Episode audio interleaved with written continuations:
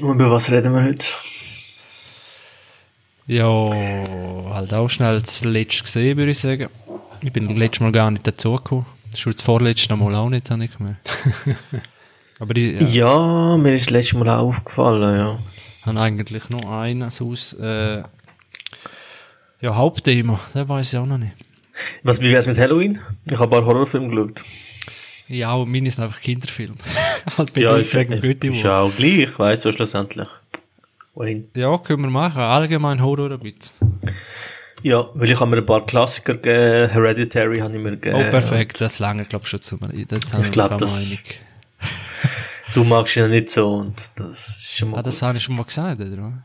Ja, so angetönt, so quasi. Also ja, mal, ich mag ihn, er ist auch gut, aber der Hype, der ist wieder... Also. Aber kommen wir nachher drauf. Genau, da dürfen wir nicht schon wieder alles diskutieren. Wie sieht es bei dir aus, Dario? Passt das für dich? So ein bisschen Horror und... Ja, ich muss mir auch gerade noch mal ein bisschen durch den Kopf gehen lassen. Weil ich bin eigentlich nicht so... Ja, oder weißt du, was du als letztes geschaut hast und wenn wir dann über Horror reden, ja, ist einfach die Meinung dazu. Ja, automatisch dann wieder... Und dann, genau, dann poppen automatisch Klassiker und Meinungen raus, würde ich sagen, oder? Alles am Laufen, würde ich sagen, fühlen wir auch. Hm? Yes. Yep. Let's go.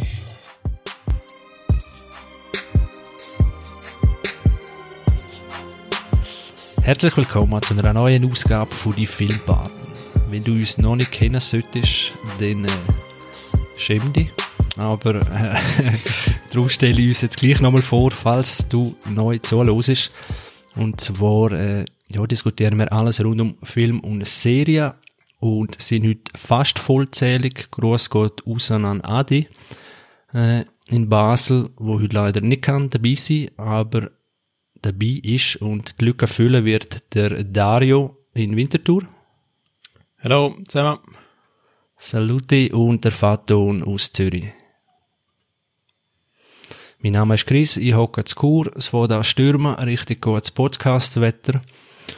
Und ja, was ich auch noch zu sagen habe und immer wieder vergessen, folgen uns doch unbedingt auf Facebook, auf Twitter und Instagram.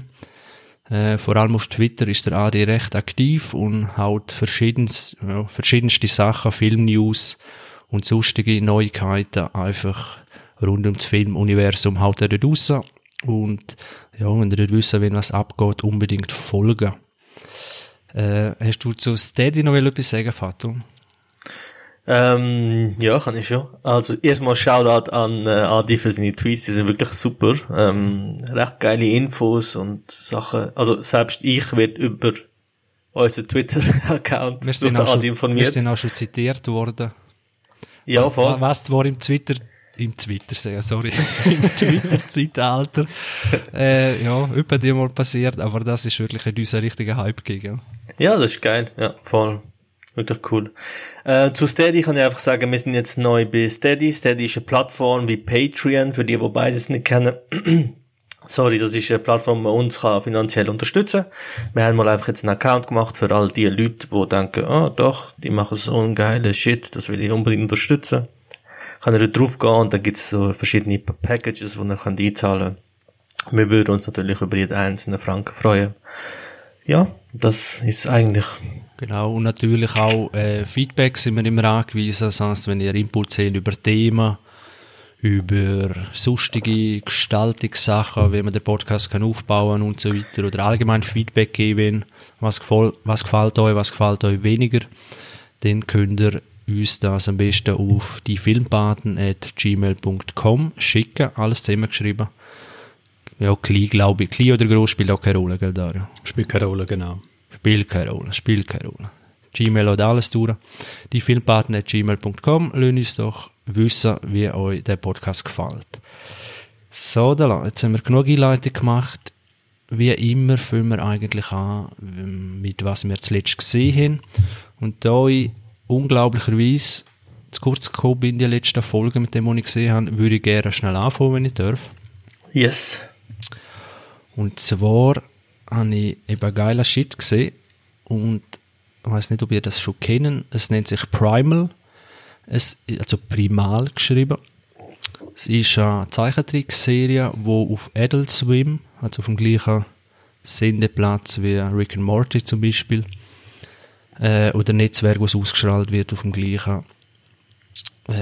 Ja, und das ist so eine, ja, wie es halt der Name schon sagt, prähistorische, also so eine Fantasie, prähistorische Zeit, wo Menschen und Dinosaurier und sonstige Fantasiewesen, also sonstige Dinosaurier hat es gegeben, gell? Nicht, dass ich da Verschwörungstheorien abdrifte, aber sie haben nicht zusammengelebt zur gleichen Zeit und genau, dort spielt es. Das weißt du.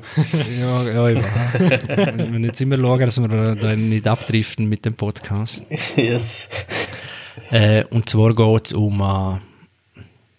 Neandertaler, hätte ich fast gesagt, einfach so eine Spear heisst er, glaube ich, weil er halt einen Speer hat. So ein Urmensch.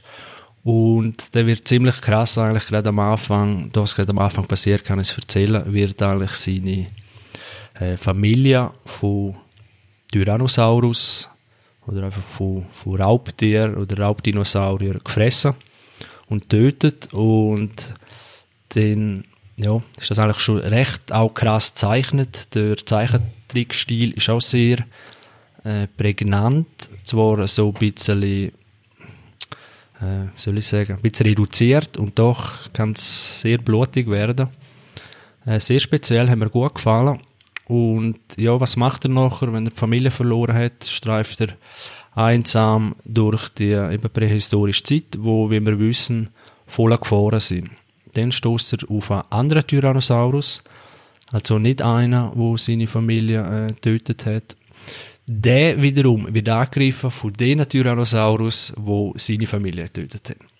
Und dann ergibt sich so ein Schicksalsband, wo sich der Tyrannosaurus und der heisst Fang, also Fang. Und er eben Spear und der Fang schliessen sich dann zusammen in dieser Zeit. Und ja, pro Episode geht es dann weiter. Was meint Vater und Dummer sagen? Wie heisst die nochmal? Sorry, ich will die googlen. Primal. Aha, Primal. Ah, genau, sorry. Genau. Und da gerade unterschwellige Nachricht gekriegt im Chat. Ich habe mich geschämt, nochmal zu fragen, weil du denkst, ich lasse dir nicht zu. Nein, nicht einwerfen, weil Multitasking bin ich absolut nicht. Wenn ich lese, dann keine Ahnung, wo ich war. Auf jeden Fall. Primal unbedingt googlen und ja, am besten anschauen statt googlen. Wirklich sehr einprägsam und nachher geht es wirklich darum, fressen und gefressen werden. Ja, und das spezielle Band, eben, es ist halt ein Zeichentrick, es ist Fantasy und trotzdem zeigt es sehr gut auf, ja, man kann noch so lieb sein, es hat auch berührende Szenen, wo einem wirklich Tränen fast nachkommen, ob man denen hilft oder halt, ja, einfach fressen muss zum Überleben. Also sehr, sehr einprägsame Serie, die ich kann empfehlen. Das sind jetzt, glaube ich, wenn ich meine Lehre 10 Folgen in der ersten Staffel. Und wo kann man das schauen? Es ist eine zweite, eben auf Adult Swim, je nach Adult Zugang, Swim. Sorry, ja. Genau. Ja. Und sonst wird es noch ausgestrahlt auf irgendeinem amerikanischen TV-Sender, wo wir da schwierig kriegen. Aber das Internet kennt da Weg, wie du das sicher anschauen. Und yes. Ja, eine zweite Staffel, habe ich gehört, ist auch schon in Planung. Ah, cool. Sehr spannend. Also, sieht auch geil aus. Ja. Also nur rein, dass du gesagt hast, wegen dass von Anfang an eben ein bisschen auf Ernst gestreamt wird und ich glaube, wahrscheinlich ein bisschen erwachsener Zeichentrickfilm. So, wenn ich so ein bisschen rausgespüre, das hat mich jetzt wie so spontan erinnert an einen kleinen älteren Film, an Watership Down, unten am Fluss heisst es auf Deutsch.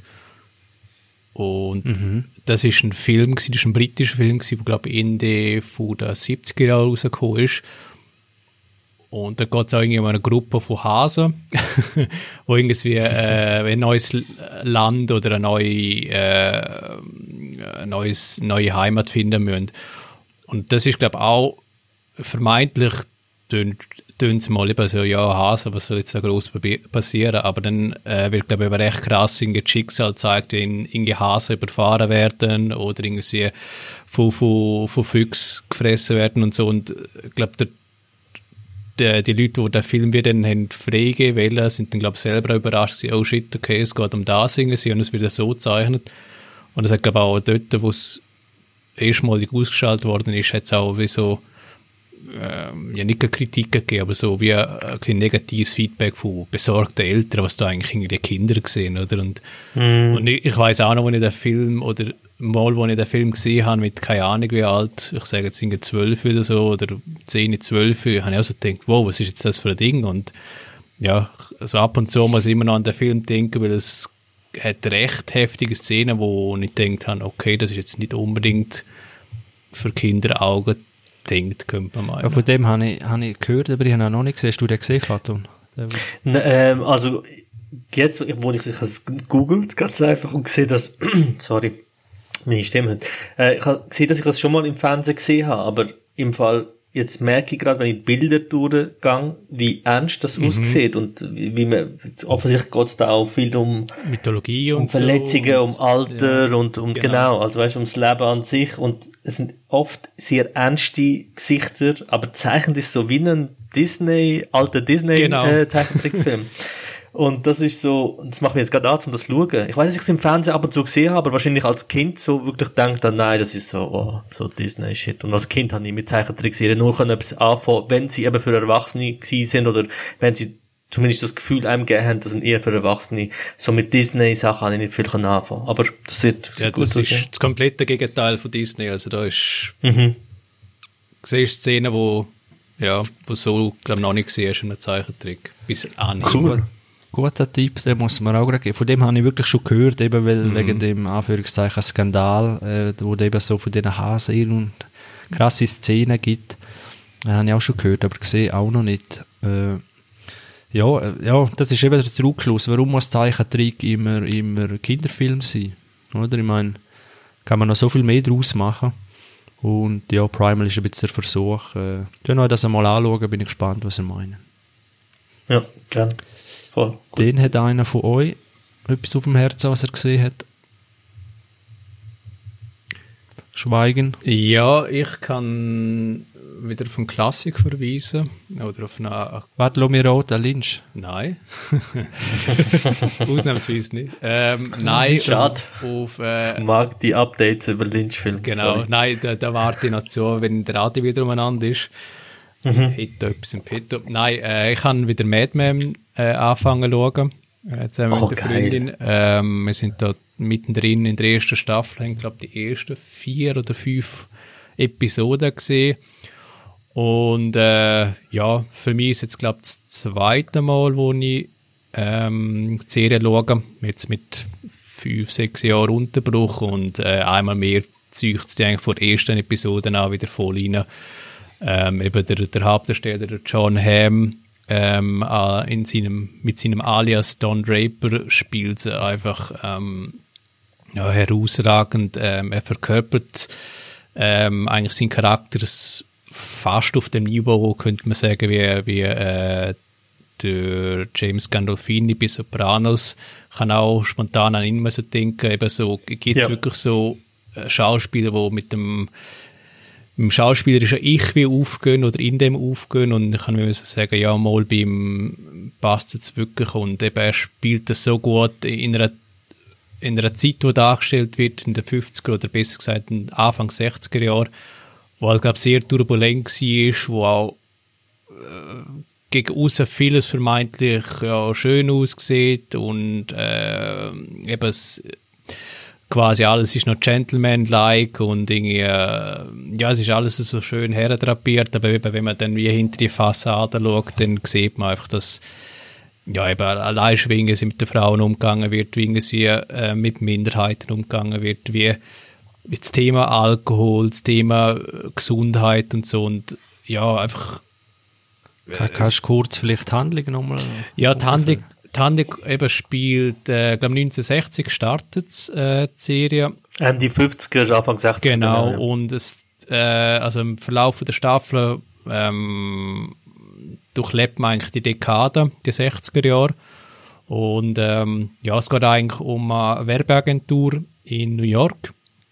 Und dort ist der Don Draper, glaube ich, der Head of Marketing oder Obwohl, ich glaube, das ist so wie seine Jobbezeichnung. Und er ist eigentlich wieder Kreativleiter oder so. Abteilungsleiter, so, genau. Und er ist eigentlich wieder dafür verantwortlich, wenn irgendwie ein Kunde herkommt und ihm gesagt, hey, wir wollen eine Kampagne machen über Produkt XY, dann hat er eigentlich das letzte Wort, was eigentlich so die Message für die Kampagne sein soll. Und er ist gegen aussen der vermeintliche Muster, Gentleman, grossgewachsen, irgendwie schön drapierte Haare und in super Anzüge und eine Vorzeigefamilie. Aber das ist alles so, eben wie gesagt, Fassade, also Mad Men als Serie spielt sehr damit.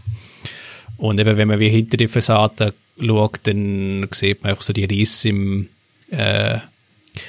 Konstrukt, die einfach umeinander sind. Einerseits eben, wenn er so Mühe hat mit der Familie, mit Beziehungen, zu Menschen aufbauen. Und eben, also es wird einfach super gespielt, es wird super inszeniert und auch eben wieder von einem Soundtrack dreht, wo einfach sehr authentisch wirkt auf die Periode. Du hast ihn in dem Fall gesehen, Faton? Ja, ich bin ein riesiger Mad Men-Fan. Oder die Serie, so muss ich sagen. Ja, voll, die Serie. Und ich bin ein riesiger Mad Men-Fan, habe das Ganze auch, glaube ich, schon, jetzt muss ich überlegen, 3 oder 4 Mal sogar schon geschaut. Ich bin halt nicht jemand, der viele Serien schaut, sondern wenn mich eine Serie mitnimmt, dann widme mich der mehrmals Zeit. Das liegt daran, dass ähnlich wie Sopranos Mad Men einfach so viele Details beinhaltet. Also man muss sich so vorstellen, ich finde den Vergleich mit James Gandolfini sehr gut, aber man kann vielleicht generell Mad Men mit Sopranos vergleichen. Man lässt sich sehr viel Zeit für Charaktere, für Stimmung, aber jedes Detail, also jeder Stuhl, wo in der Agentur ist, jedes Outfit, jeder Dialog ist durchdacht und ist genau dort, wie das genau dort so muss sein. Also sehr genaue Arbeit, die dort geleistet wurde, ist und gespielt. Also Donald Draper, John Hamm spielt überragend dort drinnen und nimmt einen so mit, weil er eben auch ähnlich wie James Gandolfini bei Sopranos ein Mensch ist, wo man verabscheut, aber gleichzeitig auch versteht und cool findet und irgendwie Sympathie mit ihm entwickelt und gleichzeitig auch denkt, was ist das für ein Mensch? Mhm. Und das macht Mad Men unglaublich gut. Ja, ich glaube eben das Stichwort Sympathie entwickeln für Menschen oder für Charaktere, die irgendwie auf eine andere Art verachtenswert sind, aber irgendwie dann auch wie Mitleid empfinden durch. Also es gibt relativ am Anfang von Serien, und das ist eigentlich jetzt kein Spoiler, wird sein Charakter, der Don Draper, eigentlich recht auf die negativen Aspekte reduziert. Also du siehst eigentlich primär mal, wenn er eigentlich ist, wenn er sagen wir auch, Kleber nicht so ehrlich ist durchgehend, eben in Bezug auf, wo er arbeitet dort, wenn er mit Bezüglich ist im Umgang mit der Familie. Und das siehst du einerseits bei ihm und du siehst auch bei anderen Charakteren. Und du lernst eigentlich zuerst mal wie ihre Negativseiten kennen. Und dann kann es dann aber gut sein, dass in der Folgeepisode kommt, wo ein Charakter in den Fokus gerückt wird und dann lernst du wie so den erweiterten Kontext von dieser Person kennen. Und dann lernst du Hintergründe, werden herauskristallisiert, warum die Person so ist oder warum sie so handelt dort, wie sie handelt dort. Und es schafft eigentlich irgendwie einen Bezug zu Charakteren, wo vielleicht scheinbar wie nicht der Bezug initial war. Und das macht's wirklich sehr gut. Absolut, es ist ja sehr realistisch. Ich finde, zum Beispiel Donald Draper, um so für ihn ein bisschen, weil es gilt für sehr viele Charaktere drinnen, also Donald Draper ist einfach Sinnbild und so ein bisschen das Gesicht von dieser Serie, aber es gibt so viele andere Charaktere in dieser Serie, die unglaublich gut dargestellt, gespielt sind. Aber bei Donald Draper ist es auch so, dass es sehr, sehr nahe der Realität ist. Er ist zum Beispiel in sehr vielen Punkten ist er allen voraus. Also, was er für ein Bild von Frauen hat, das ist das Ambivalente bei dieser Serie. Weil sie in den 60er Jahren spielt, ist natürlich, wenn du heute darüber nachdenkst, wie man über Frauen redet, denkst du, das geht überhaupt nicht. Aber in dieser Welt, also in diesen 60er Jahren, ist Donald Draper ein sehr toleranter Mensch gegenüber Farbigen, gegenüber, also Minderheiten, gegenüber Frauen, so im Vergleich zu, was andere Leute bei ihm in seinem Umfeld sind. Und das ist so wie, du bist immer ständig am Abschätzen, so, wie ist das in dieser Zeit? Und es gibt ja so ein perfektes Gefühl von den 60er Jahren in New York, das ich einzigartig finde. Und ich so, ehrlich gesagt, noch nie in einem Film nicht annähernd so überbracht bekommen habe. Das ist wirklich sehr gut. Fun Fact, wenn ich da auf der richtigen Wikipedia-Seite bin, SRF hat sogar die Serien ausgestrahlt. Also die ist sogar auf SRF 1 gelaufen. Mhm. Ja, voll. Also das will ja schon was heissen. Ich glaube, die weiß nicht, welche Serie, die wir jemals besprochen haben, auf SRF gekommen ist. Sopranos. Sopranos, okay. Ja. Bist du auf SRF gelaufen? Ja, also schon sehr, sehr lang her. Okay. Also ich glaube 2010 oder so ist auf SRF 2. Ja, ich meine, das ist jetzt 10 Jahre her. Also vor 10 Jahren ist im SRF 2 irgendwie am 2 am Morgen oder so, am 11 Abend, irgendwie so dort um, ist wirklich spät, ist das am gelaufen. Ich habe Sopranos, die allererste Szene habe ich auf SRF gesehen. Und dann denkt, was ist das? Sieht cool aus. Ah, das ist eine Serie, eine Mafia-Serie. Okay, wow, am Inn. Und dann habe ich das und natürlich Logi nicht illegal runtergeladen, sondern gekauft auf DVD und geschaut. Ja, ja, ja, das sagst du jetzt. Hat bei euch auch das erste Mal Terence Hill, Bud Spencer auf Kabel 1? Kabel 1 oder RTL 2? Ich bin gerade am überlegen, es könnte auch RTL 2 sein, aber ich weiss es im Fall nicht. RTL 2? Das habe ich eins am Stil gesehen. Also, anders Genre. Anders Genre, ja. Aber halt RTL-Niveau. Aber ich weiss, was du meinst, so die besten Filme aller Zeiten. Man hat schon so ein, bei Kabel 1 kann man ja, schon einem so gewisse Filme. Dann ist das einfach ja. Cool und so. Darum habe ich gerade gemeint, aber in dem Fall ist es nicht ganz so klar, wie ich gemeint habe. Jawohl, und du, Faton? Ich habe mich natürlich, weil wir haben ja Halloween gehabt, habe ich mich mit Horrorfilmen beschäftigt. Ich bin ein recht grosser Halloween-Fan. Ich kann nicht mal erklären, wieso. Das ist bei mir ähnlich wie Weihnachten. Ich liebe auch die Atmosphäre. Ich liebe, dass es ein Horrorfilm laufen und ich liebe die ganze Atmosphäre um Halloween herum. Und da schaue ich jedes Jahr eigentlich zu Halloween, weil die laufen halt dann auch alle Klassiker, alle Horrorfilme laufen und dann habe ich mir so überlegt, was habe ich das Jahr Bock? Dürfen wir raten? Ja. Also Also ist eine Ikone, ein ikonischer Film. Ja, ich habe mir Halloween von 1978 gegeben. Ja, also der allererste. Ja. Europa-Klassiker. Ja, voll. Und den habe ich schon ewig nicht mehr geschaut, ehrlich gesagt. Und habe dann auch für mich so wie schauen, wie wirkt er noch, an was kann ich mich wirklich erinnern. Und mir fällt auf, dass ich Filme, die ich als Kind gesehen habe, ganz anders in Erinnerung habe, ganz andere Wahrnehmung. Also mein Gehirn hat irgendwie ganz andere Sachen gespeichert, als ich heute, wenn ich den Film schaue. Ist natürlich klar, mit dem Alter und all dem, aber habe ich mir auf jeden Fall den ersten Teil gegeben von John Carpenter und es ist immer noch ein sehr, sehr guter Film, was Musik und visuell anbelangt. Ist es immer noch unglaublich gut. Die Atmosphäre, die Art und Weise, wie der Film gedreht ist, was einfach zum Beispiel überhaupt nicht umgegangen sind Dialoge. Also das ist wirklich auch schlecht gealtert, muss man sagen. Aber trotzdem ein super Film mit einer super Besetzung auch und absolut coole Atmosphäre. Ist jetzt das nicht... So ich verwechsel es immer. Das ist jetzt nicht das Remake rausgekommen. Das ist von Halloween jetzt, oder? Ist Halloween Remake? Weißt du, jetzt sind doch da, ist das Freitag. Was ist jetzt das gewesen? Jetzt sind doch da gerade, ist gerade ein neues Ding, also das oder letztes Jahr muss das gewesen sein.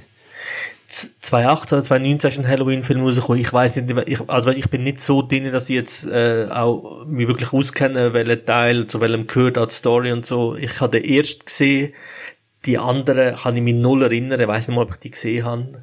Der letzte, der von 2018 müsste der, glaube ich, sein, wenn ich mich nicht irre.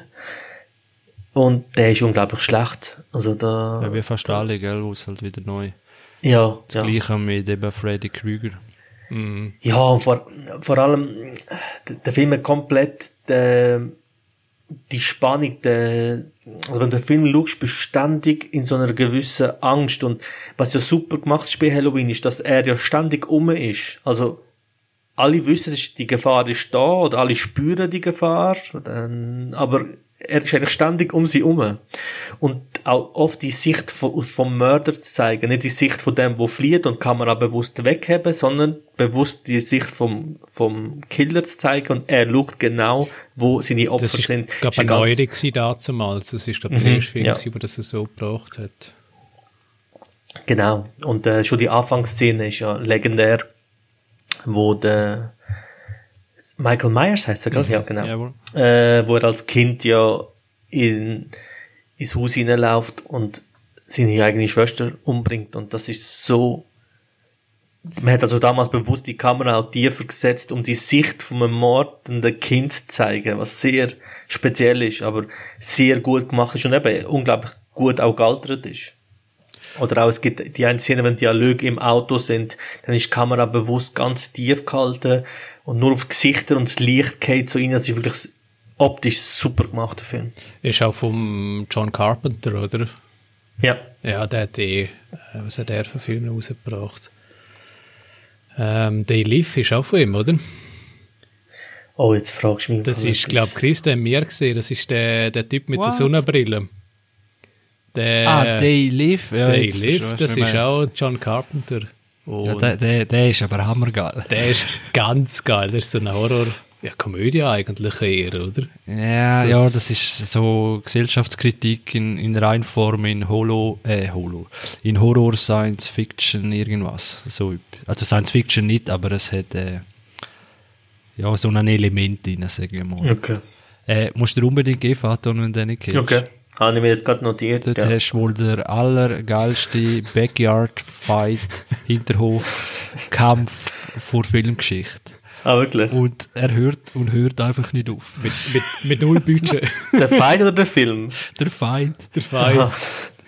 So richtig, ja, das ist Classic. Die Szene könnten wir immer wieder anschauen. Ja, das ist wirklich gut. Und dabei geht es nur darum, um etwas an. Der eine soll etwas anlegen und der eine will nicht. Und das gibt einen riesen Kampf. Okay. Mit darf ich nicht verraten. Du musst einfach schauen. Gut, mach ich. Der Fun-Fact von Halloween, den wissen wir wahrscheinlich alles, oder alle schon, ich frage noch jetzt gleich in der Runde. Die Maske, die der Michael Myers anhat, wissen ihr Geschichte zu der? Nein. Also und zwar die Filmmaske. Also nicht im Film, sondern einfach die Requisiten von dieser Maske. Ah, nein. Das ist die Halloween-Maske, also es war eine richtige Halloween-Maske, oder... Ja, jetzt erzähle ich es falsch. Auf jeden Fall eine Gesichtsmaske von William Shatner.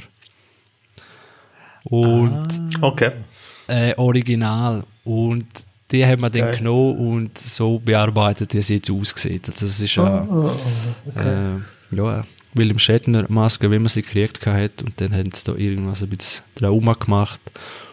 Und irgendeine andere Verbindung hat es nochmal zum William Shatner. Warum genau? Weiß ich nicht einmal, aber von dort hat er die Maske. Ah, okay, cool. Genau, jetzt weiss ich verwechseln... Ich mache gerade weiter. Ah, sorry, mach nur. Ja, ich verwechsel die Reihen immer mit Freitag der 13., wo der Jason ummorden ist. Ja, sind sich schon ähnlich, die zwei. Und Jason, glaube ich, der ändert so die Übernatürlichen, weil der immer überall gerade auftaucht. Ich weiß nicht, ist es bei Halloween auch so gewesen? Du hast ihn jetzt gerade frisch gesehen. Er stirbt einfach nicht. Eben, er kann auch nicht so zeigen, nicht sterben. Ich glaube, das ist so ein bisschen das Ding von ihm, er stirbt einfach nicht. Er ist jetzt nicht also er ist natürlich schon ein bisschen stärker, aber jetzt gerade beim ersten Teil, er ist nicht wirklich grösser, das haben sie ja nachher geändert, beim neuesten ist er also ein richtig grosses Viech, das ist ja dort noch nicht.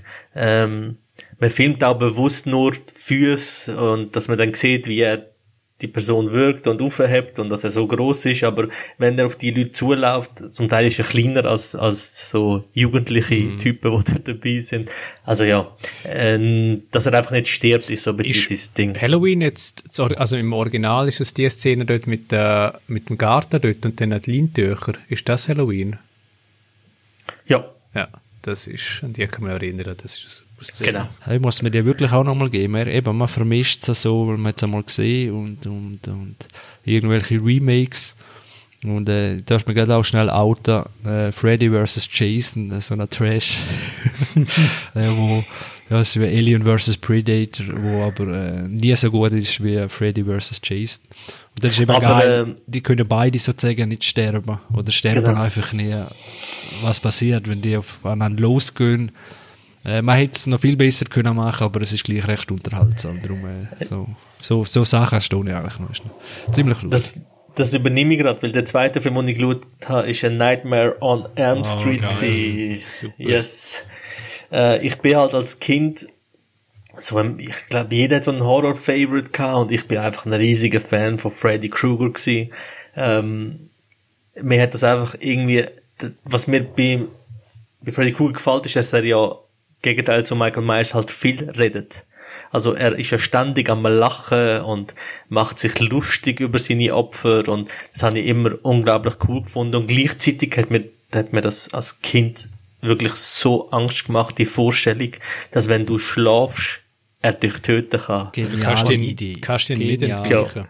Wirklich genial. Genau, und das ist genial und gleichzeitig so, hat mich so fertig gemacht als Kind, dass ich das erste Mal gesehen habe, ich glaube, tagelang nicht richtig nachts schlafen. Eigentlich ist das wie A Quiet Place oder wie heissen da all die weißt, wo man entweder nichts sehen kann oder sollte oder nichts hören oder eben kein Geräusch machen.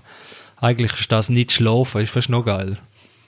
Absolut, oder, ja. Weil eben musst die Augen immer zu haben, das kannst du eigentlich immer in der Theorie, aber schlafen, das wie da gut im Film zeigt, irgendwann musst du einfach. Oder? Dann hat er die. Und ich weiss gar nicht, ob das auf einem Buch oder irgendwas beruht oder ob da direkt einmal der Film. Comic habe ich gemeint. Also ich bin mir jetzt nicht sicher, gefährliches Halbwissen. Aber ich hätte jetzt gemeint, es ist irgendein Comic. Und geil ist noch gewesen, ich bin einmal, ich weiss gar nicht, wird wahrscheinlich von Universal sein. Oder ob ich das noch recht zusammenbringe, eben mal Universal Studios gsi, Westküste, USA. Und dort auch einmal so an der Elm Street, wo so ein paar Häuser sind und eine Straße, dann haben sie gesagt, ich weiss jetzt nicht, ob jetzt das der erste Teil war, dass dort sozusagen Filmszenen gedreht haben von dem Film und ist dann schon, ja, hat auch ein bisschen ausgesehen wie im Film. Ist dann schon lässig gewesen, wenn man mal dort ist. Aber wenn man natürlich die Illusion Bröckle sieht, aber Hammerfilm. Absolut, ja. Mit Johnny Depp, das habe ich irgendwie wie vergessen oder verdrängt, dass der dort als Kind mitgemacht hat, mitgespielt hat beim ersten. Stimmt.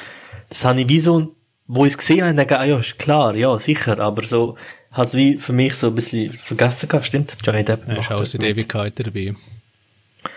Absolut, ja. Absolut. Ding kann ich da noch. Genau, vom Night on Elm Street hat er wieder einen kleinen Tipp, haben wir schon mal gebracht, der Wolfgang M. Schmidt hat den Film auch analysiert und natürlich sehr wieder gesellschaftskritisch angeschaut.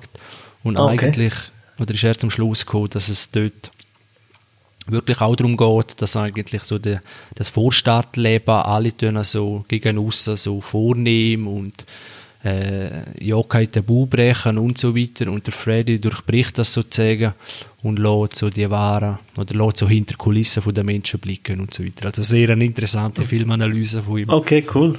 Schau dir die mal an, Fato, und dann kannst du mir auch mal sagen, was du davon haltest. Ist eigentlich noch interessant, wenn man das einmal aus einer so einer Perspektive anschaut.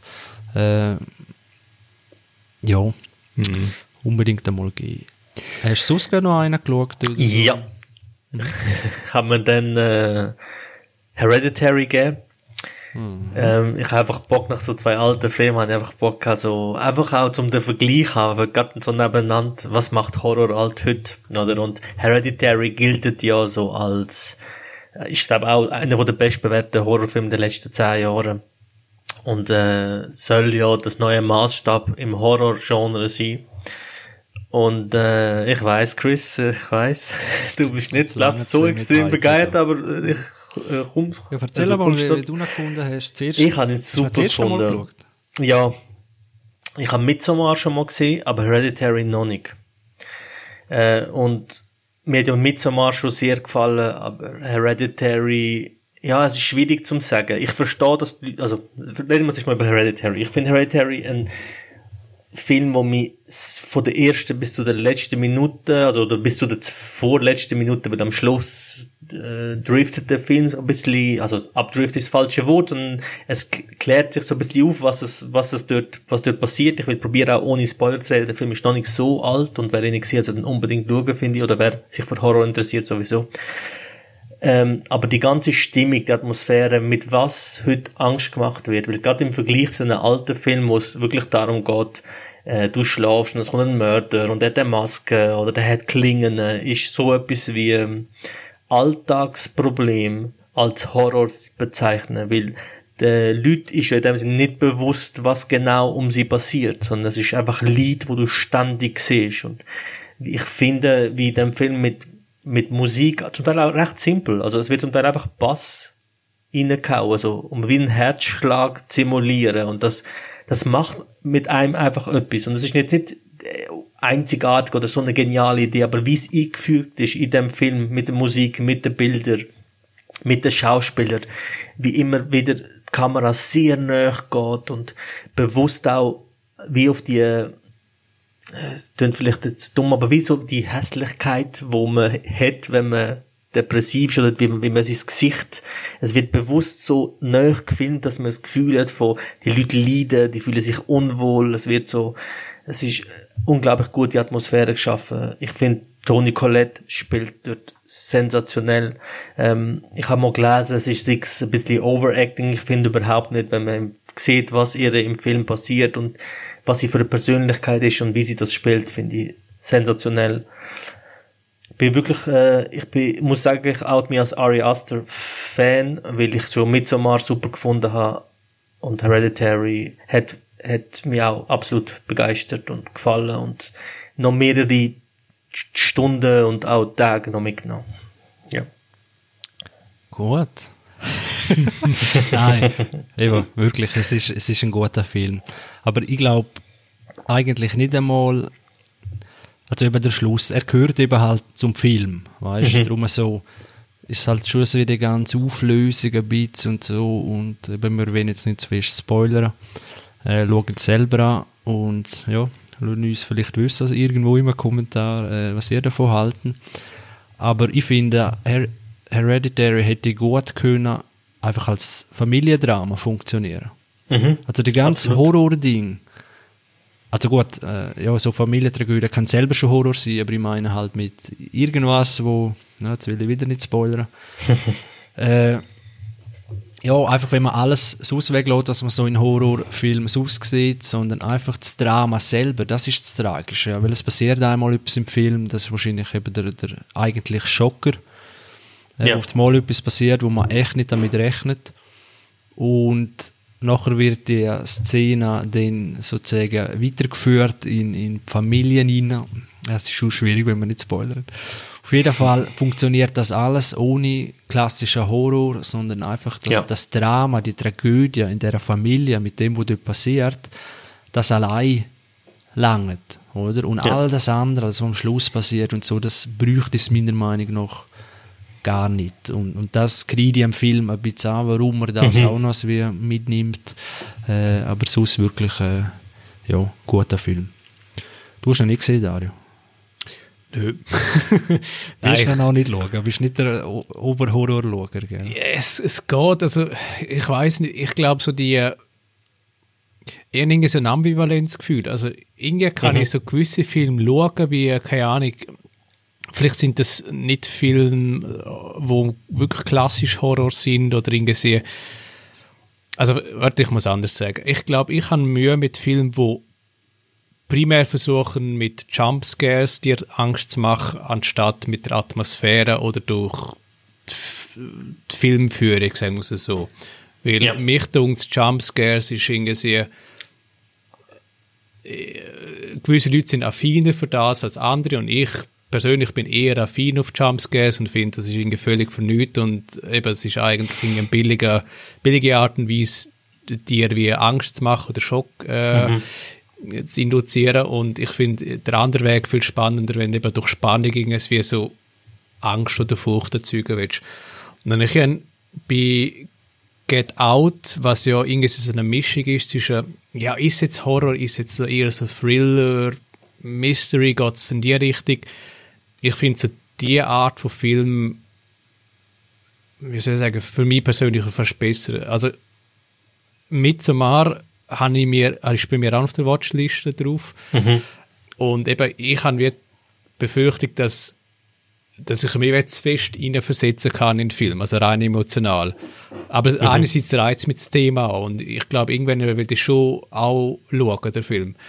Aber ich kann, glaube eher so einen Film zu schauen, wie eben, glaube Hereditary geht wahrscheinlich schon eher in die Richtung, wo auch Jumpscares dabei sind und ich weiß auch nicht, so Paranormal Activity hat mich jetzt auch noch nicht wie überzeugt zum Schauen oder The Ring oder so, weil ich weiss, dass es dort so heftige Szenen drin hat, die nicht unbedingt auf die Spannung zurückzuführen sind. Unbedingt. Ich finde eben, wenn man Horrorfilm kann man gut trainieren und respektiv, bei mir ist es so, wenn man viel Horrorfilm oder auch, ja, das sagt ja fast am wenigsten Leute, ich glaube, das Genre Horrorfilm wird am wenigsten von der breiten Masse geschaut, weil eben, wie du sagst, man halt zu fest Angst hat oder es wie sich hineinversetzt. Auf alle Fälle, wenn man wirklich viel Horrorfilm schaut, dann schaut man zwangsläufig auch einfach ganz, ganz viel Scheiße, wo halt ganz dumme Entscheidungen getroffen werden und einem das aus dem Film reißt oder irgend halt das Budget ist wie ganz wenig war und so. Und das geht einem allgemein mit den Horrorfilmen so ein bisschen Umgang, dass auch wenn einmal ein guter, also eben Hereditary oder so, wo wirklich atmosphärisch genial ist, wo einem gleiches wie durch die ganze Horrorpalette, die man schon angeschaut hat, dass wie einem durch den Film bringt, weil man einfach das Horror-Genre als wie durch, also schwierig zu erklären, weißt du, wenn man sich in einem Genre viel bewegt, dann packt man auch die heftigeren Filme, habe ich das Gefühl. Aber wenn man jetzt einfach das erste Mal, man schaut nicht viel Horror und dann gerade so einen echten Schocker reinzieht, ich glaube, das wirkt heftiger, als wenn man so ein paar auch mal ein bisschen kleinere geschaut hat. Ja, ich glaube, ich weiss nicht, ob dort die Genreabgrenzung ist zwischen Horror und psychologischem Horror. Weil ich weiss auch nicht, weißt, ob Jumpscares eher so in die erste Kategorie reinfällt. Weil ich kann auch also vielleicht, sorry, bei Hereditary vielleicht zum auf den Film wiederkommen, das ist, der bedient beides zum Beispiel. Oder er bedient so viel Element, dass der Chris sagt, schade, dass es ein Horrorfilm ist, weil eigentlich ist es ein Drama und das ist das, was ich auch gesagt habe. Das ist es auch. Er bedient sich, finde ich, aber an Elementen von Horror, wo ich geil finde. Klar, es gibt auch den einen oder anderen Jumpscare, aber ich finde, die schlimmen Momente sind nicht die. Es ist viel mehr die Spannung. Oder wenn nichts passiert, ist fast, hat mich persönlich fast noch mehr mitgenommen, als wenn endlich mal etwas passiert ist und ich endlich mal gesehen habe, was das ist oder was da passiert. Sondern die Momente sind viel besser, wenn alltägliche Sachen passieren. Eben, ohne zu spoilern, aber es gibt Sachen, Horror kann der am Alltag passieren. Also, ein Terroranschlag ist auch ein Horror, ein Akt des Horrors, oder? Das ist absolut schlimm und dort passiert etwas, wo überhaupt nichts mit Horror zu tun hat, aber perfekt in das Genre Horror reinkommen. Und der Film bräuchte den Horrormantel eigentlich nicht, aber ich glaube, um das Echo, das der Film bekommen hat und der Erfolg und die Aufmerksamkeit, ist eben der Horrormantel eben schon gut, weil er, ich finde, für einen Horrorfilm viel zu gut ist. Weil in der Horrorgenre hast du einfach so viel schlechte Filme. Und der Film ist einfach ein super Film, der halt zufälligerweise ein Horrorfilm ist. Also weißt du, das ist vielleicht, was der und ich finde Midsommar und auch Get Out in meinen Augen einfach anders machen. Sie bedienen sich an Element, aber es ist einfach ein super Film. Ich glaube, ich persönlich bin eher Fan von so diesen Mindbending- oder Mindfuck-Filmen, wo wir versuchen, irgendwie, du weißt, es hat irgendeinen Twist drin, aber du weißt initial nicht, was der Twist ist. Oder vielleicht gibt es irgendeinen Doppeltwist oder einen Dreifachtwist. Und es gibt recht viele Vertreter von diesem Genre, die einfach, wo eben auch super sind. Oder natürlich gibt es noch wieder Klassiker mit Shining irgendwie oder alle aus den 80er Jahren, die du nennen könntest. Oder du könntest irgendwie The Fly nennen, du könntest The Thing nennen. Das sind für mich auch Horrorfilme, wo aber... Ja, aber eben, es ist... Weißt du, Horror ist natürlich auch wieder breit gefächert, eben. Ja, klar. Also, weißt du, wenn du sagst, du magst Shining, wenn du sagst, du magst The Thing, dann finde ich, solltest du Hereditary und Midsommar schauen. Weil ich glaube, dass die Elemente, die Filme mit sich bringen, die bringt der Film auch mit sich. Und wenn du sagst, dass du auf einen Plot-Twist wartest, der Film, finde ich, spielt mit dem auch ein bisschen. Und zwar aus einer anderen Sicht, eben ohne zu spoilern, aber er spielt wie aus der Sicht von, also die Leute im Film verstehen den Plot-Twist nicht. Mhm. Du aber irgendwie schon, aber das, wie das aber überkommt und wie du siehst, wie sie unter dem leiden, dass sie es nicht verstehen und so, das ist, finde ich, einfach super in Bild mit Musik und von den Schauspielern dargestellt. Da finde ich, macht der Film, und ich habe den Hype und das Horrorfans, weil ich halt auf Twitter Leute, wo ich folge, wo Horror, auch Freunde, wo Horrorfans sind, die sagen einfach, wir warten schon ewig in unserem Genre ein bisschen, dass ein Film einfach wieder eine gewisse Qualität hat an Sound, an Bilder, an Kamera, an Schnitt, und das hat der Film. Hat irgendjemand von... Oder du, Vater, noch weitere Horrorfilme? Also es hat eine kurze Idee, eine kleine. Weil ich habe da so eine Liste vor mir.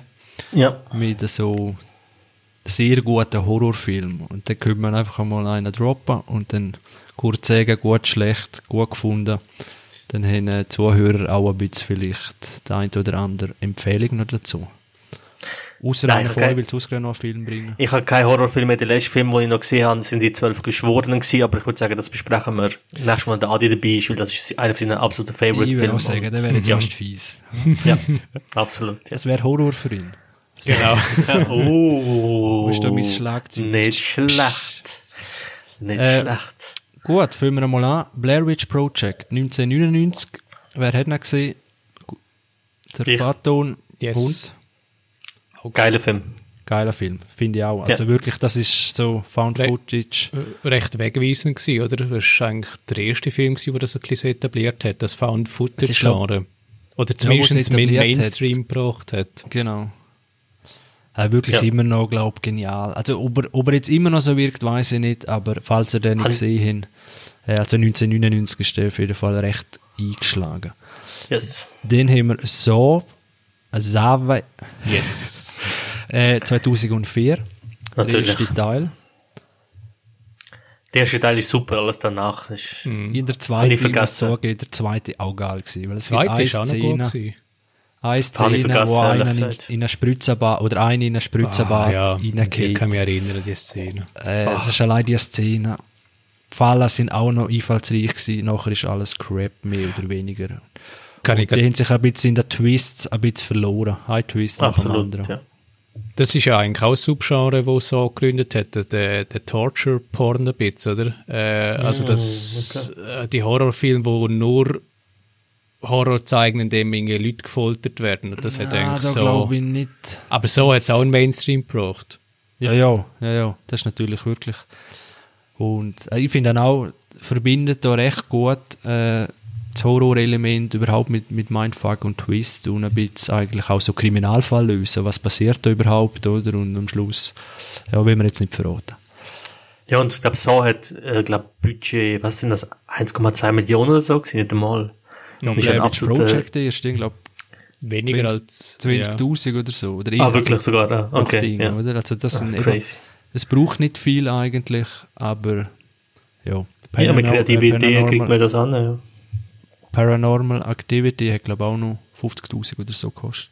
Okay. Dann können wir vielleicht noch. Dann haben wir noch das Omen 1976.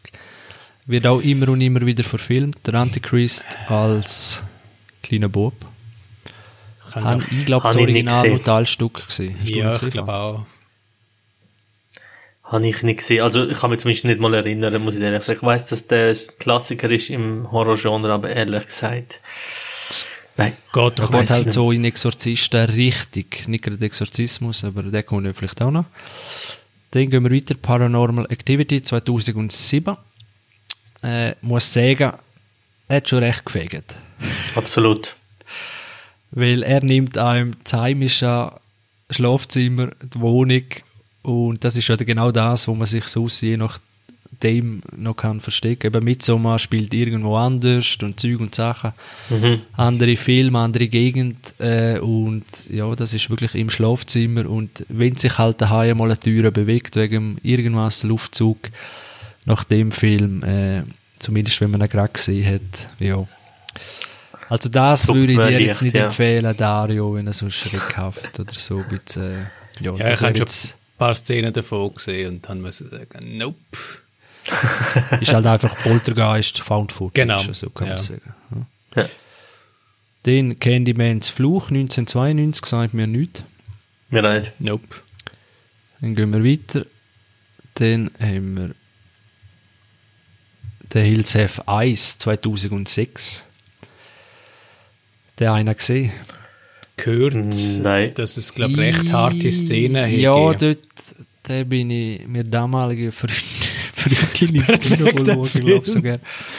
Auf H&M's in Cineplex und ja, ziemlich, ich bin zwar mal 2006, mal das kommt her, weil ziemlich derb, da geht es so um, ja, sagen wir Mutanten, die so in einer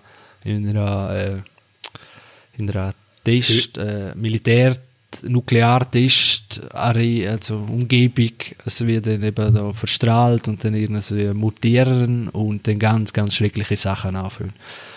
Und dann gibt es eben auch so Rape-Szenen, so halbe, ich weiß nicht, ist das im ersten oder im zweiten, und dort hat es mir dann wirklich gerade abgestellt, vor allem wenn du mit Freundin im Kino hockst. Ja. Also wirklich, ja, nicht für leichte Geschmäcker. Dann 28 Days Later, 2002. Zombie-Genre. Habe ich immer schauen, aber allein vom Schauspieler ist doch der Cillian Murphy, wo der Hauptdarsteller ist. Der von Peaky Blinders, so wie es mir ist. Yes, da habe ich auch leider nie gesehen. Ist mir von mehreren Leuten empfohlen worden, dann muss man gesehen haben, aber ehrlich gesagt bis heute noch nicht gesehen. Also wenn ist mir bei einer Watchlist. Wenn ihr auf Zombies, dann unbedingt schauen. Bin jetzt nicht sicher, ob das ist, wo die Zombies dann richtig schnell werden. Normal sind sie so langsam gewesen. Ist das nicht 28 Weeks Later? Das ist doch der Nachfolger. Ja, eben, es gibt das hasse ich manchmal an diesen Horror-Ding. Da kommst du so durcheinander. Ja, wenn sie in der Vergangenheit zurückreisen, so schnell sind. Ja. Ja. Also ich glaube in dem, aber schau noch mal und dann sehen wir, ob das der war oder ist ein Danny Boyle-Film, darum wollte ich ihn eigentlich immer schauen. Es hat mich nichts an dem Film, also, das war eine Zeit gewesen, wo ich halt auch ein bisschen, ich habe als Kind Horrorfilm geschaut und nachher so mit 18, 19, 20 habe ich aufgehört, Horrorfilm zu schauen, weil ich einfach so ein bisschen gemerkt habe, dass viele Horrorfilme, wie du gesagt hast, auch nicht die Qualität haben, aber er ist immer auf meiner Watchlist, weil es ein Danny Boyle-Film ist. Unbedingt schauen, er ist auch gut, also kann ich, also was ich noch weiss, ist er wirklich, eben, es ist immer die Frage, halt dort, wo man ihn gesehen hat, mittlerweile haben wir schon wieder, dort hat es noch kein Walking Dead und so weiter gegeben, weißt, das ist halt immer, ja, aber tun dir mal zu Gemüte führen. Yep.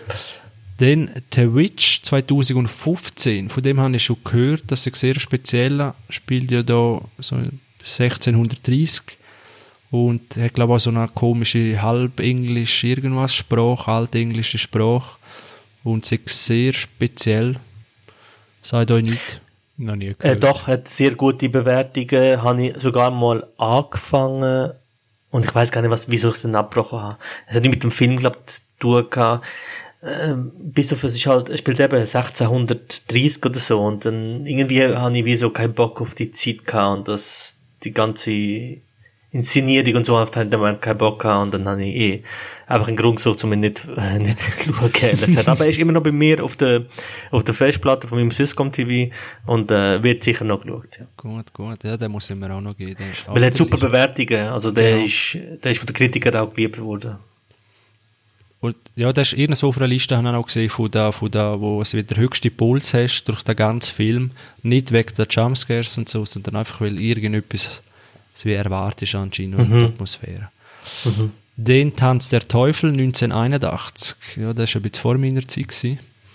Ist jetzt ja das Remake, glaube ich, rausgekommen, auch vor 1-2 Jahren, wenn ich mich nicht täusche. Und sie auch sehr gut.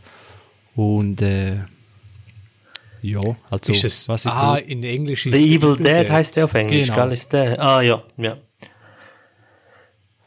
Und der sei recht, also der, das war glaube ich so das Nonplusultra gewesen, auch zu dieser Zeit.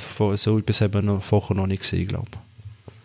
Genau, also ich habe ihn nicht geschaut damals schon, weil, also damals habe ich als Kind einfach nicht geschaut, weil es geheißen, die sind wirklich extrem und habe ich bis heute noch nicht gegeben, aber jetzt sehe ich gerade, das wäre für den nächsten Halloween, wäre das mal ein Klassiker, man könnte anschauen, weil wenn ich Bilder so anschaue, sieht es irgendwie recht cool aus.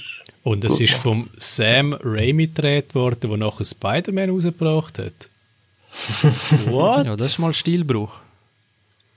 Ja, das ist gleich. Okay, das zeigt einfach, wie schlecht Spider-Man von 2002 ist, sorry. Ist einfach ein schlechter Film. Sam Raimi hat auch Herkules und, nein, Xenia bin ich nicht sicher, aber die Herkules-Serie ist auch Sam Raimi. What? Und auf die lohne ich nichts gekommen.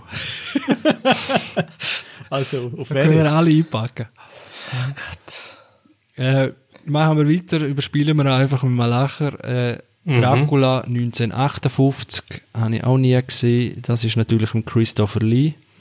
Gott hab ihn selig.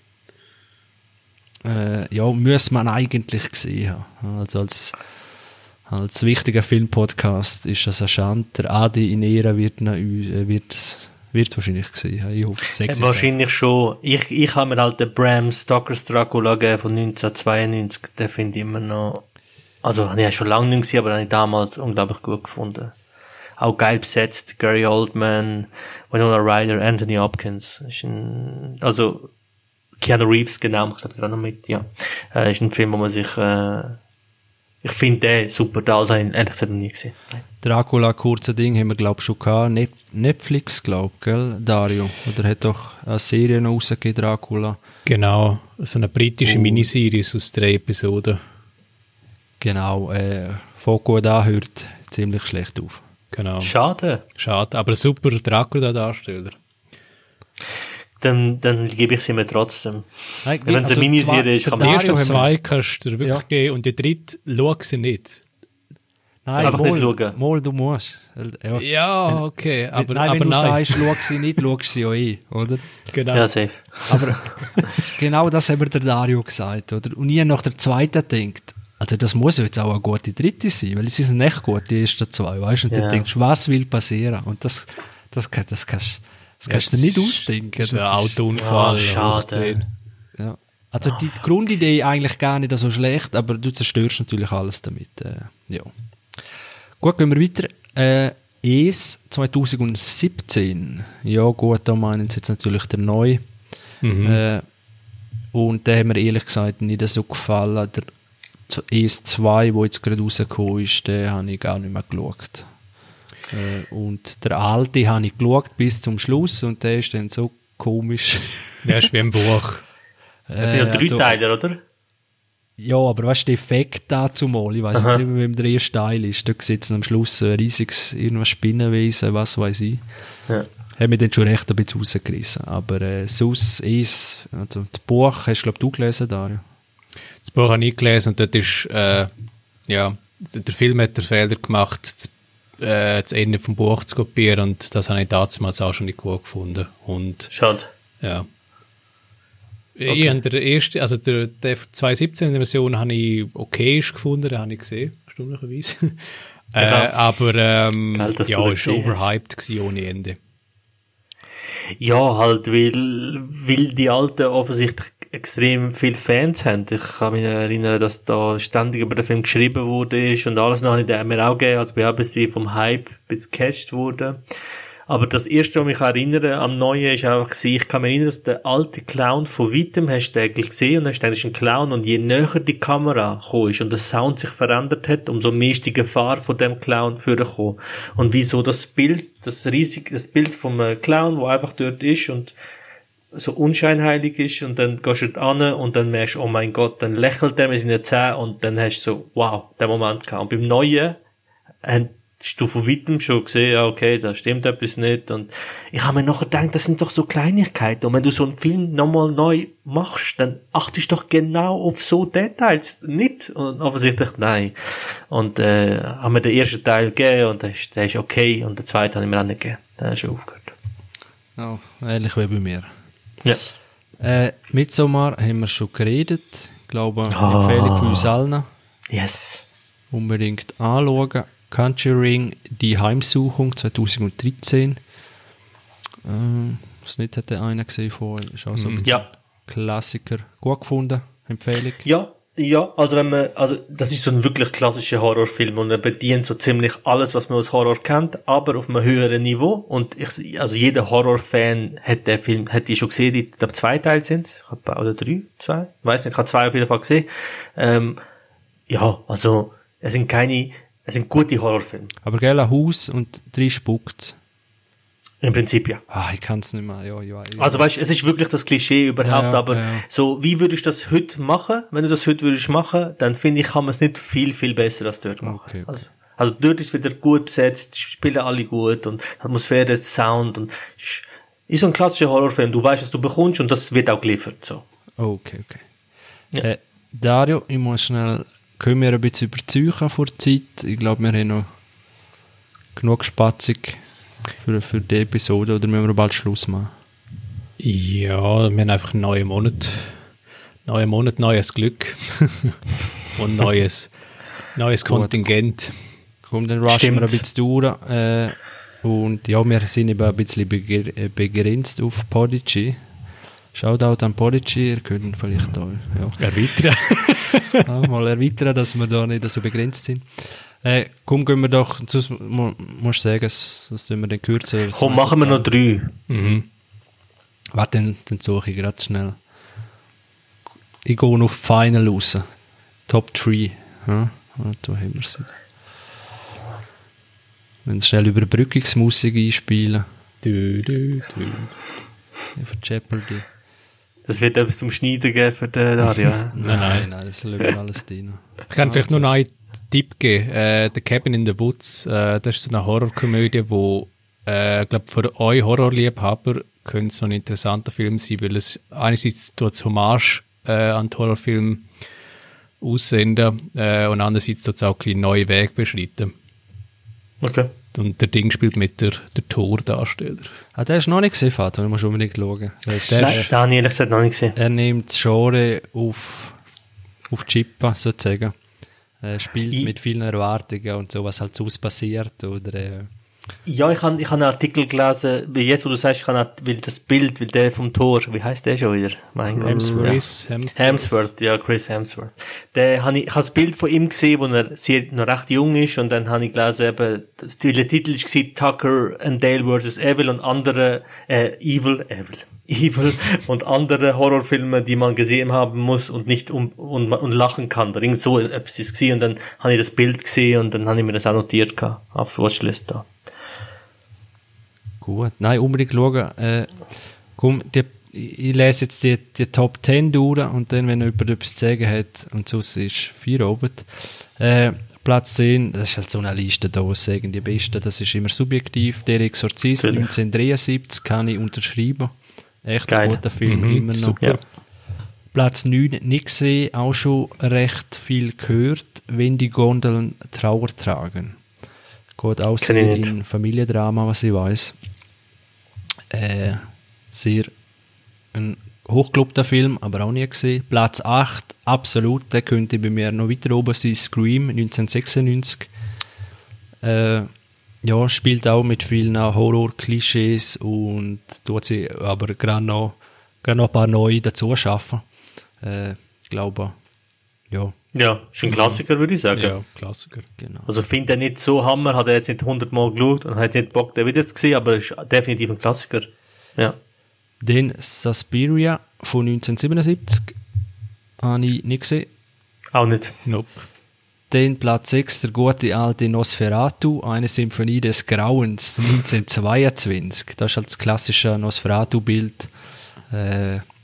Ich kann es euch schlecht beschreiben, so schwarz-weiß. Ja, aber Dracula, man kennt es, glaube ich. Ja. Mit riesen Fingern an Krallen, genau. Dann sind wir noch Platz 5, die Nacht der lebenden Toten, 1967. Da sind recht viele Klassiker dabei. 1968er Klassiker des Zombie-Films. Sagt mir auch nichts. Also sagt mir etwas, aber nicht gesehen. Nicht gesehen, genau, ja. Da haben wir viele Klassiker. Ist eigentlich schön, dass noch Klassiker dabei sind. Dann die Teuflischen, Platz 4, 1955, haben wir wahrscheinlich auch alle nicht gesehen. Nope. Nein. Platz 3, Alien 1979. Den haben wir alle gesehen. Yes. Vor allem Teil 2 und Teil 3 ist eigentlich auch noch gut. Erstaunlicherweise. Hat sich wirklich auch genial. Gruß geht raus an Giger, H.R. Giger. Auch cool. Shoutout an Giger. Ja, sicher. Er hört uns leider nicht mehr. Yes. Ja. Also Alien natürlich. Das Alien-Design, das ist eigentlich schon geil. Oder? Also die ganze Welt, die um Alien geschaffen ist, und natürlich ist es unglaublich cool, dass ein aus der Schweiz oder aus Chur das natürlich gestaltet hat. Und ein Teil ist, wir haben das ja schon in der einen Folge besprochen, wo es um Rodojewskis Dune gegangen ist. Absolut geile Welt, und ich empfehle für jeden Gamer auch, es gibt das Alien Isolation, das Game zum Alien-Film, und hat eine unglaublich geile Atmosphäre und wie die Raumschiffe gebaut sind und der Sound. Super. Klassiker. Der dritte Teil wird von vielen Fans gecastet, ich finde ihn aber auch recht gut, und ist ein David Fincher-Film, so, by the way. Genau. Also, was viele nicht wissen, das ist einer von den Fincher-Filmen, wo man zum ersten Mal gesehen hat, wie er mit Bildern arbeiten kann, wie er mit der Kamera schafft. Das ist, Finde ich auch ein guter Film, ja, absolut. Kann ich unterschreiben. Dann Platz 2, Psycho von 1960 von Alfred Hitchcock. Habe ich ehrlich gesagt nie von A bis Z gesehen. Immer wieder klassische, ikonische Szenen oder mal ein bisschen längere Aneinanderreihung von Szenen, aber nie der ganze. Hat noch einer vorher mal gesehen, ganz? Einen mal gesehen, ja. Und eben, also es gibt ja eigentlich so zwei Szenen, und die eine ist recht einprägsam und die ist in die Filmgeschichte eingegangen, und die kann man eigentlich nicht spoilern. Das stimmt. Ja, es ist halt auch ein bisschen schwierig. Ich habe es auch gemerkt bei Halloween.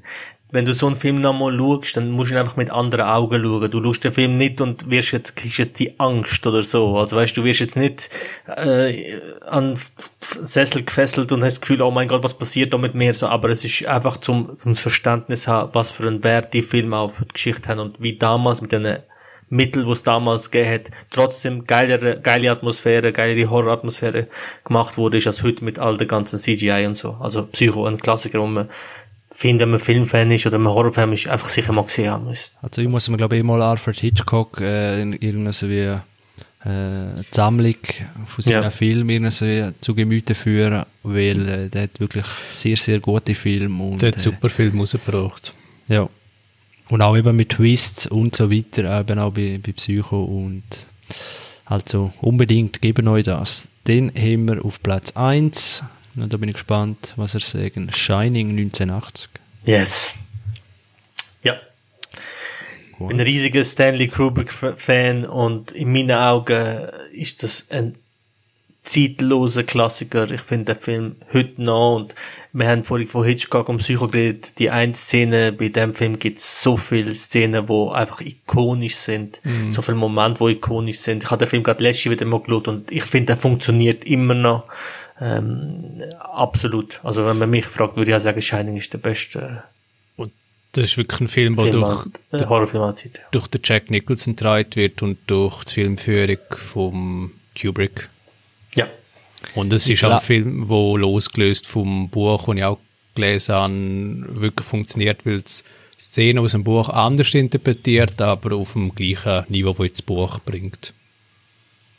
Und ich glaube noch zu wissen, dass ausgerechnet der ja eigentlich ein guter Stephen King-Film einmal ist, ihm nicht so gefallen hat. Aber ob es stimmt, weiß ich nicht. Aber ich habe das nur mal gehört. Ich habe die Doku ja gesehen, die du mir empfohlen hast, auf Arte.